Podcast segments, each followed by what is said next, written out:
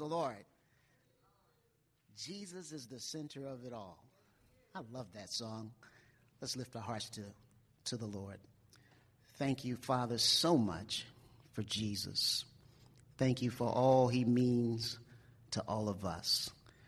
Thank you for the work that he accomplished on the cross. We pray that today our hearts would be receptive to the word and that the word would bring fruit into all of our lives. Bless the pastor. In Jesus' name, amen. Amen. Thank you so much, Claude. So today is Super Bowl Sunday. Did anybody know that already? How many of you are going to watch the Super Bowl today?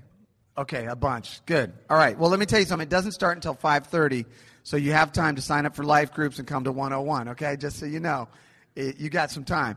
Um, today, the Seattle Seahawks and the Denver Broncos face off against each other on the gridiron to see who gets the bragging rights as the 2014 Super Bowl champion. Today, 22 men will take the field, the field of battle. They'll strap on their helmets, their shoulder pads, their cleats. They'll run out onto the field. And while 22 men are on the field, 110 million men, women, and children will be off the field watching from their hotel rooms and their homes and sports bars all over the world. So while 22 men put their life on the line on the field, the rest of us will be increasing the line around our bodies by eating buffalo wings, hot dogs, chili, of course, toasted ravioli if you're in St. Louis, and mounds and mounds of potato chips. Uh, this is a little interesting factoid that I just I had to share with you. Today, collectively, we will consume 28 million pounds of potato chips.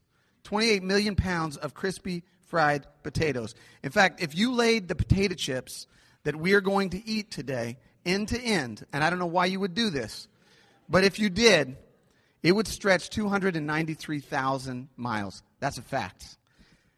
Here's another fact because I did some of my own calculations 293,000 miles. That means you could make a line of crispy, starchy goodness from the earth all the way to the moon and then wrap those potato chips around the moon eight times. That's 293,000 miles.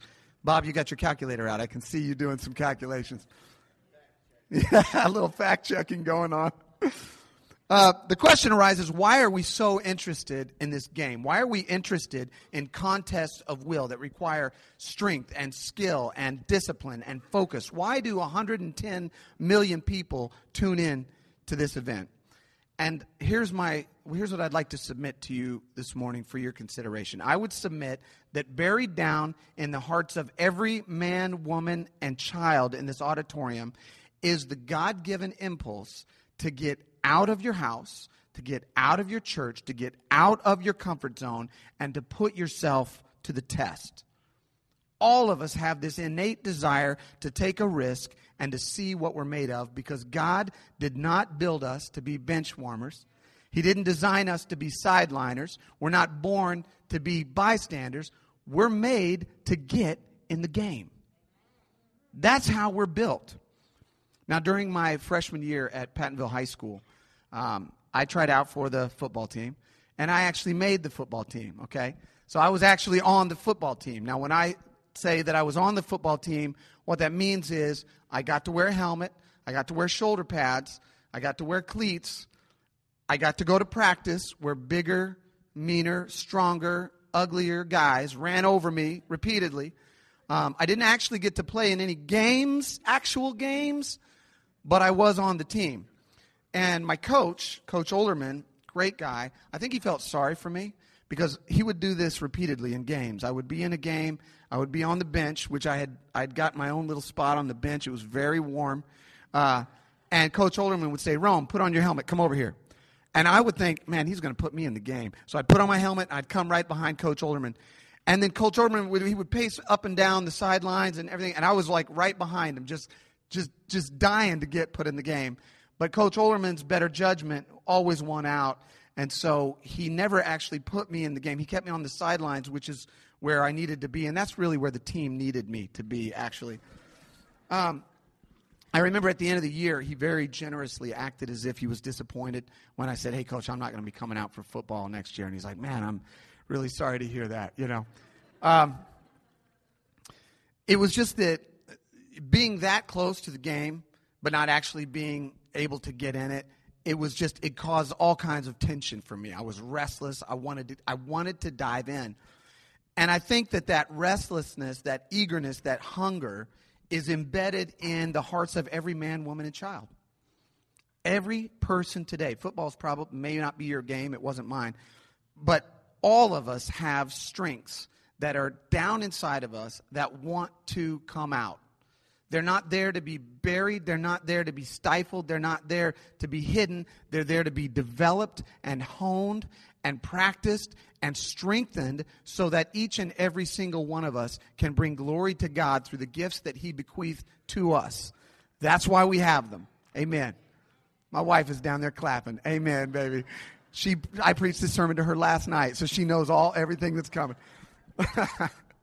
Listen to this story that Jesus told about getting out. So in Matthew, he says, For the kingdom of God will be like a man going on a journey who called his servants and entrusted to them his property. To one of his servants, he gave five talents, to another, two talents, to another, one, to each servant according to his ability. Then he went away. He who had received the five talents went at once, immediately, and traded with them, and he made five talents more. So he went out in the marketplace, started making trades. So also he who had two talents made two talents more. He also went out in the marketplace, started making trades, made two more talents. But he who had received the one talent went and dug a hole in the ground and hid his master's money.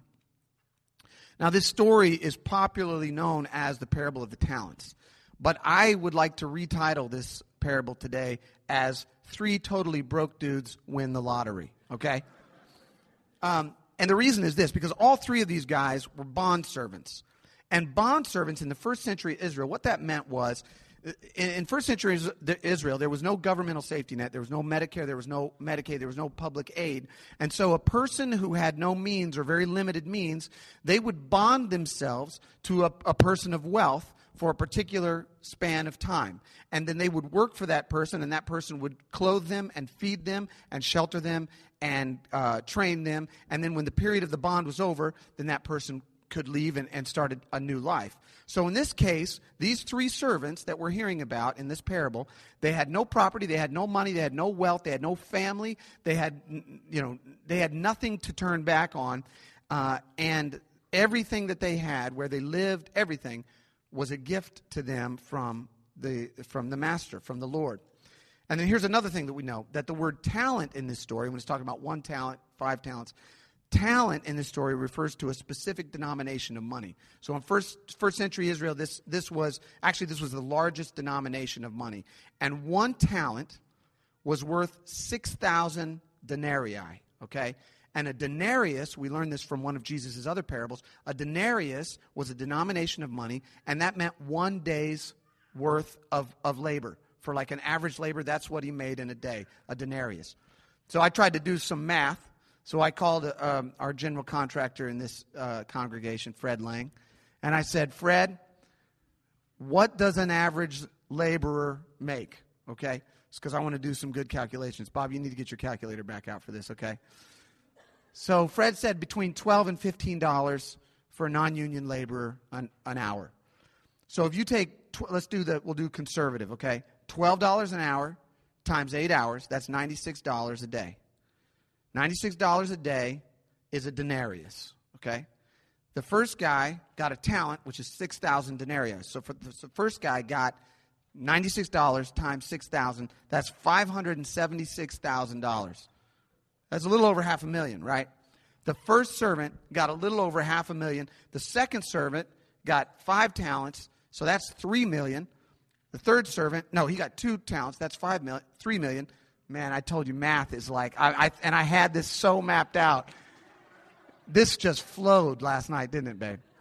Um, the, the third guy got $6 million. So, right off the bat, these three broke guys got more money than they had ever seen in their entire life.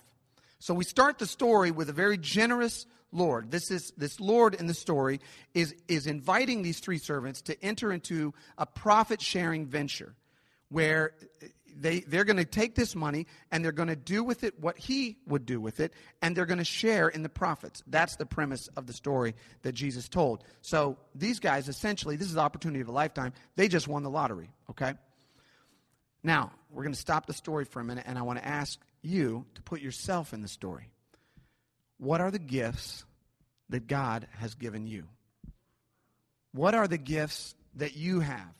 And I'm going to write these down because I think we can, if we do a little analysis, we can, we can all say that we've got some gifts. Question number one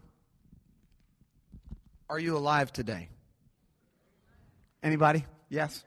All right. So I'm going to write down these are some gifts. One, life. You didn't do anything to deserve it. You didn't do anything to merit it. You didn't have anything to do with it at all, actually. God bequeathed that gift to you. That's a gift. You know, the, the, the preacher says, uh, if you have a pulse, you have a purpose, right? If you ain't dead, then you ain't done. Okay. You can delete that, Sean. That's very corny, but I just, I, I, I love it. Okay, so all of us have life. All of us have some kind of skills or abilities, all right? Skills or abilities. You're good with babies. You're good with math. So, some of them, some of us. Um, you know, you're good. Maybe you're a good communicator. You're gifted organizationally. You're gifted musically. You're good at fixing things. In which case, you're invited to my house immediately after service. Um, maybe you're a funny person. Maybe you're a person who is really generous with people that aren't funny. Uh, you know, that give courtesy laughs. Um, not a lot of those people in the congregation today. But um, all of us have some kind of skill or talent, and that is a gift. Now, Jesus said he gave each of them according to his ability. So that means we're not all the same. We're not all gifted the same. We're not all going to get the same gifts and the same talents. But everyone is gifted. Some of you have been gifted the gift of a good family. Okay? That is a gift. Some of you, a good education. That's a gift. Some of you are good spellers. that's me. Um, that's a gift. All of these things, some of you have been blessed financially, and you may be tempted to say, well, you know what, that's not a gift, that's all me. But really, the, the business acumen, your intelligence, your ability to network with people, your ability to you know, organize things, that was somewhere in you a raw gift that you developed. But somewhere at the beginning, that was a gift. So we're all g- gifted in some respects financially by comparison. Uh, so all of us are gifted, all right? So that's the premise here is that we're all gifted. Now, in addition to counting these obvious blessings, I would recommend that we also count our battles, the things that we have gone through that don't seem to be a gift, but that at the end of the day, we have taken them and they've strengthened us and they've made us into better men and women. All of us have lost. All of us have struggled. All of us have failed. Thomas Edison famously said, I've not failed, I've just found 10,000 ways that won't work.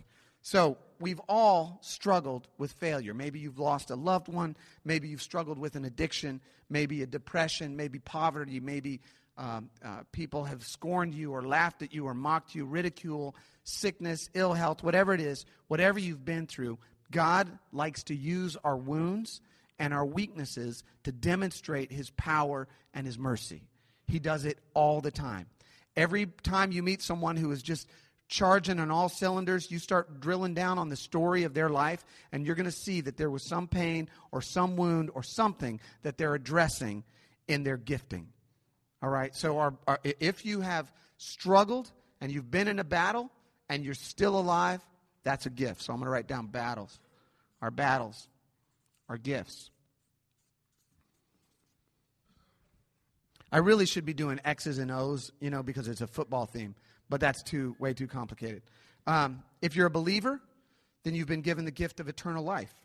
Your sins have been washed away. Your past has been buried in the grave of God's forgetfulness, and that is, amen, a gift. So we're all gifted in some respects. All of us have gifts. Now, when I was reading the passage, one thing I wondered was why did this Lord give so much money to these three servants? And in the passage, we actually see the answer. The Lord trusted these guys, He trusted them. If you look at just the first verse, it says, For the kingdom of God will be like a man going on a journey who called his servants, and it says, He entrusted them to his property. He gave them to he gave them his property and he anticipated and expected that they would use his money in a way that was commensurate with his desires. He expected that they would take his money and they would do with it what he would have done with it if he was still there, if he hadn't gone on the journey. He trusted them to manage his money in a way that would benefit him and benefit them. So let's apply this principle to your life and my life. Now, this is a radical concept. It, we, we hear it often, and it may sound cliche, but listen to this because this will transform your life if you really grasp this, okay? Here's the principle your brains, your talents, your skills, your money, your experiences, your health, your property, your body, your personality, everything that you have doesn't actually belong to you. It's not actually yours to do with whatever you want. It is bequeathed to you by God, and you are the manager of these gifts that He has extended to you. That is radical, and, and, and, and one day it'll sink into each and every one of you, and you'll go, wow. And, and actually, this concept was very useful for me when we planted the church because, you know, I, I was sort of aggressively touching everything and wanted everything to be, you know, exactly the way that it should be, right? And I was getting a bit, um, you know, overbearing um, would be the word, I think.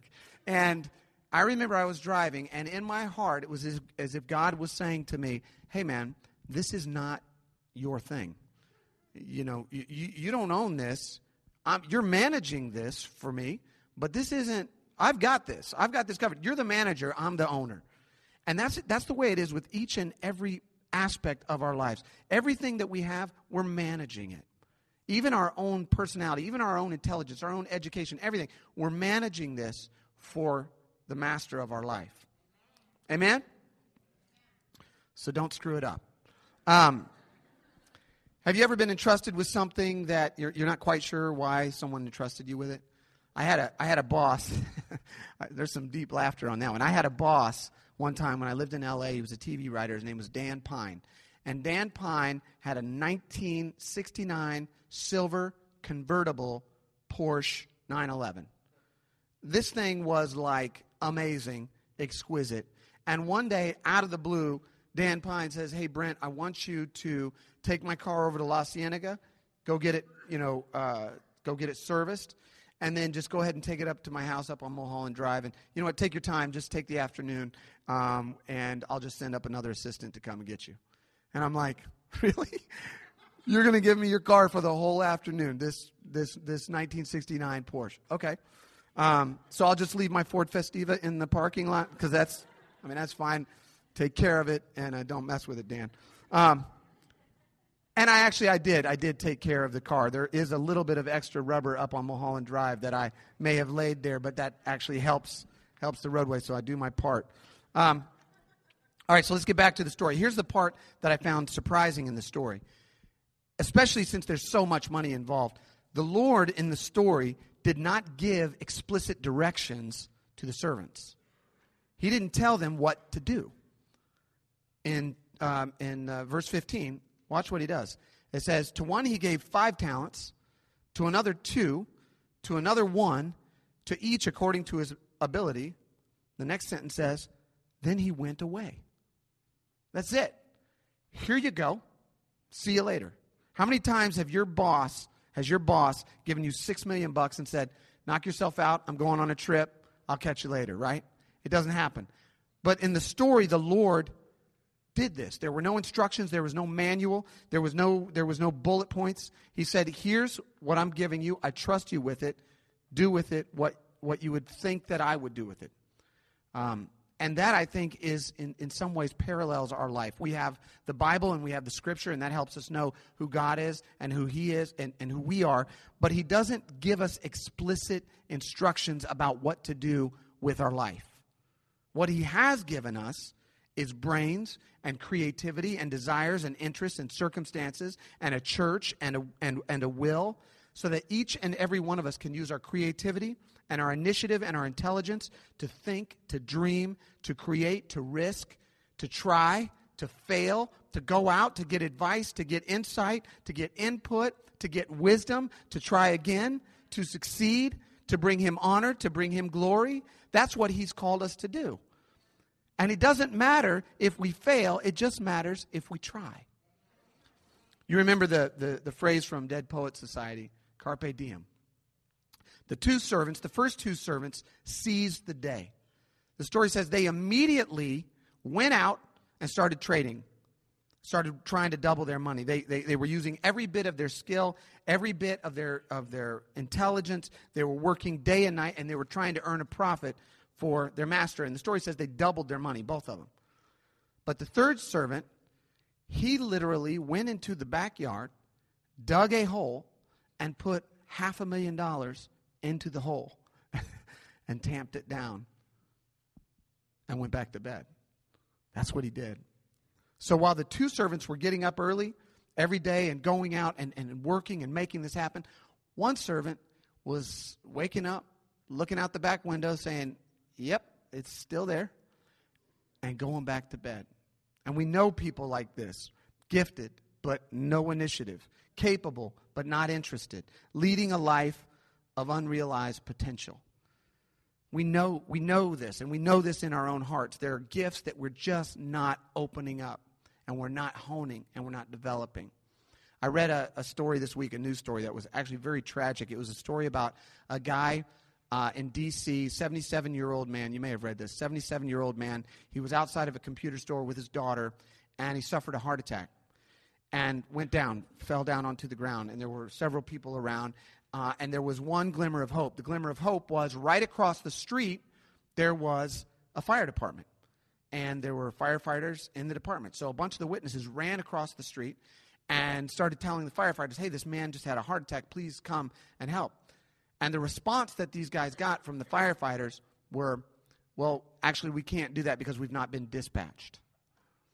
And so finally, the daughter of the man who, who had the heart attack ran across the street to the fire department and she said, Are you going to help me or are you going to let my dad die? And the man who was literally leaning against the fire truck said, You got to call 911 because we haven't been dispatched. And so their father died, the, the father died on the street. And, and it's a big issue now in D.C., and the, and the mayor and everybody's looking into this. But sometimes it's not a sin of commission that we commit. It's not something that we do, it's something that we don't do. It's a sin of omission, right? Sometimes it's not that we're doing something wrong, it's that we're not doing something right. You know, James says, To him that knows, Apostle James, those who know to do good and do it not, to them it is sin. So the, ser- the third servant, that was his that was his issue. He wasn't guilty of a sin of commission. It wasn't like he was stealing the money. He didn't commit fraud or blackmail or extortion or, or he didn't bamboozle anybody. He didn't do anything bad with the money. He just didn't do anything with the money. Aristotle says there is only one way to avoid criticism do nothing, say nothing, and be nothing. The third servant took a seat warming the bench, and he liked it. So I want to challenge you today. You ready for your challenge? Team? Take what God has given you and run with it as hard as you can. Make the most of the gifts God has given you. Now, some of you may say, Look, I don't even know what to do, I don't know where to start. Start right where you're at, start right here. You can join a, a, a, life group. You can join Kirk Williams' life group and go help mentor young kids in University City. You can join Shante uh, McCall's life group. It's a community outreach life group, and they go out and they uh, help the people in our community. You can join any of our life groups and start to serve one another, love one another. Um, you can join, you can go do the growth track and see what God has in store for you, what you're gifted with. There are so many things that you can do right here and right now. You can join the dream team. Amen, dream teamers? You can, you can start building up the body of Christ. Join the sound team or the welcome team or the prayer team or the growth track team or children's team or setup team or any of these teams and start putting your gifts to work. And if you don't have time to do, then give. And I want to give you some a good report, okay? In 2013, the, the numbers are final. In 2013, thanks to your generosity, our church gave over $22,000 to other nonprofits, missions organizations, and a benevolence fund to help those in need. I think that's pretty good for two years. That's you guys. That's what you're doing. We fed and clothed hundreds of people this year. We provided mentoring, discipleship training, life skills training, emergency daycare. We, we preached the gospel to university campuses and students and faculties, transforming and empowering hundreds of people, men, women, and children, all because you gave. So if you have a ministry in your heart, if you've got something in your heart that you say, I want to do something for God, or if you see a need in your community, in our community, that you think you can fill, I want to encourage you today. This church is about empowerment. Come to us. Let me know what, what it is, and we will do everything in our power to empower you to go out and do what God has called you to do. That's what we're about. We're not about, this is the huddle. That's the game. Okay, so we're not here to come and, and, and just enjoy one another. We're here to get strength and encouragement to go out and win the battle. Amen? Okay. Now, I'm just going to tell you the end of, I'm not going to read you the whole end of the parable. So here's what happens The Lord comes back after being away on a long journey, and he comes to settle his accounts. And the first guy says, uh, Lord, you know, you gave me five talents, and I went out and made five talents more. And the, and the Lord said, Well done, good and faithful servant. Come into uh, in, into my love. And he says, um, uh, You've been faithful over a little bit. I mean, six million is, I mean, it seems a lot, but he said, You've been faithful over a little bit. I'm going to make you uh, responsible for much more. And the second one, same way, came in and he said, You gave me two talents, I'm giving you two more. And the Lord said, Well done, same thing. You've been faithful over little, I'm going to make you ruler over, over much more. And then the third servant came, and this didn't go so well. The third servant came and he said, Look, I knew you were a hard man, and I know I, I knew that uh, you know you reap where you haven't sown. And and I just what I did was I just took what you gave me and I buried it. Uh, and here it is, right back. And Jesus reserves some pretty harsh words for this guy. And he says, You lazy servant, you slothful servant, you wicked servant, he calls him. He said, The least you could have done was to take my money to the bank and let me earn some interest on it, but you just buried it. He said, Let me take this talent from this guy and give it to the one who earned 10. Okay? He was ticked. He was ticked. And the reason is not because the guy tried and failed. It's not because the servant risked and flopped. It's not because he lost the money. It's because he didn't even try. He didn't do anything. He didn't bother to take the half million to the bank and just earn a basic rate of return. He said he was afraid. And I want to ask you are you afraid today? Are you afraid to step out and do the things that God has called you to do and be the things that God has called you to be? That's the question you just have to ask yourself. Is this a heavy sermon? I mean, it's, it's, it's intense, right? But it's, it's, the, it's the gospel. Jesus is saying, I've given you so much. I want you to take it out there and do it. Um, David Bernard, who's the owner of Worldwide Technology, says anytime you get outside of your comfort zone, the elements of fear begin to creep in, which dampens your faith. He said, Fear is just the opposite of faith because faith is the substance of things hoped for and the evidence of things not seen. Faith requires people to change because we have been taught to believe only in what we see. So let me ask you have you tried something before and failed and messed up and screwed up in some way in your life? And so you maybe dug a little hole and kind of buried yourself in that hole and just gotten in a rut? My new hero, John Ortberg, quotes a guy named Mike Breaux, and he says, and I love this quote, it's long, but it's good, okay? He says we have a very telling phrase for what life can sink into. We call it the same old, same old. He said, day after day after day after day, you wake up at the same old time, get out of the same old bed, go to the same old bathroom, look in the same old mirror, shave the same old face, take the same old shower, dry off with the same old towel, walk into the same old kitchen, pour the same old cereal into the same old bowl, kiss the same old wife on the same old cheek, get in the same old car, drive off to the same old job, sit in the same old chair, listen to the same old boss tell the same old jokes, laugh in the same old way, clock out at the same old time, get back in the same old car, drive down the same old road to the same old house with the same old door, eat the same old dinner, fall asleep in the same old chair, watching the same old news, get up, get in the same old bed, ask your wife the same old question, get the same old answer, roll over, go back to sleep, and that's it from one day to the next. I'm not interested in the same old, same old, man. Are you?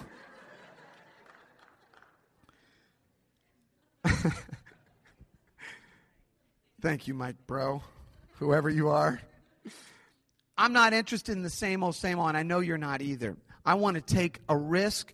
I want to fight for what is right. I want to do something of real and lasting value. I want to give my soul, mind, and body to the gospel of Jesus. I want to bring news to the good news to the poor. I want to bind up the brokenhearted, proclaim liberty to the captives, and the opening of the prison to them that are bound. I want to comfort those who mourn. I want to bring them beauty for ashes, joy for mourning, praise for the spirit of heaviness. I want to empower men, women, and children of our community with the transforming gospel of Jesus Christ. Do you want to do that? I want to do that. Every single one of us is, is his bondservant. Everything we have and everything we are belong to him. And on top of that, by his immeasurable grace, he made us his children. And he entrusted us with his mission, his gospel, his message, his love to you and me. And he expects that we would use these gifts in a way that's commensurate with his desire. Most importantly, he is our Father. And I want to make my Father look good.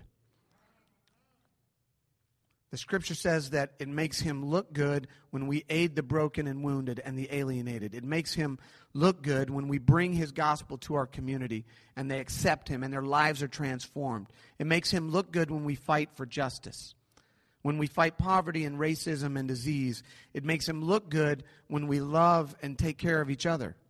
It makes him look good when we sacrifice and when we obey his commandments and when we do our best and when we risk. It makes him look good. And of course, the secret is that when we serve him with our heart, soul, minds, and bodies, we also experience a radical sense of joy in our lives as well. It changes us. John A. Shedd says, A ship in harbor is safe, but that is not what ships are built for. So today, after you go home, and, well, let me back up. After you join a life group, and then go to 101 and then go home and watch the game and eat some buffalo wings and eat some chips. Lie down in bed and think about this. Think about this statement I'm on a mission. I am on a mission. And then get some rest because the huddle is about to end and the game has just begun. Amen? Let's pray. Heavenly Father, we thank you today for your love. We thank you, God, for putting us on a mission. We thank you for calling us to a mission with our lives. Every single one of us is gifted in ways that maybe we haven't even explored yet. Maybe we don't even know some of the ways that we're gifted, God. And we ask that you would reveal those to us today. And then, God, give us the strength, give us the courage to go out and, and do what you've called us to do. Maybe it's just incremental ways. Maybe it's just treating our husband or our wife a little better, for starters. Maybe it's treating our friends, our colleagues, our professors, maybe just being a little more thoughtful to them and sharing the love of Christ in our deeds and our words. Maybe it is doing something more dramatic, getting involved in a community outreach project. Maybe it is starting a ministry. Whatever it is, God, give us the strength and the courage to do this today, step by step. We know that we're capable of more than what we've been able to do and what we've been able to give. And, and we're, we don't do it, Lord, just to, to win your favor. It's not about that. It's about doing it out of gratitude from our hearts for the gifts that you have given us. And help those of us who are experiencing all of this for the first time, God, to know the joy and the excitement and the fulfillment that comes when we serve you. We thank you, Lord, for all of this. We praise you in Jesus' name. Amen.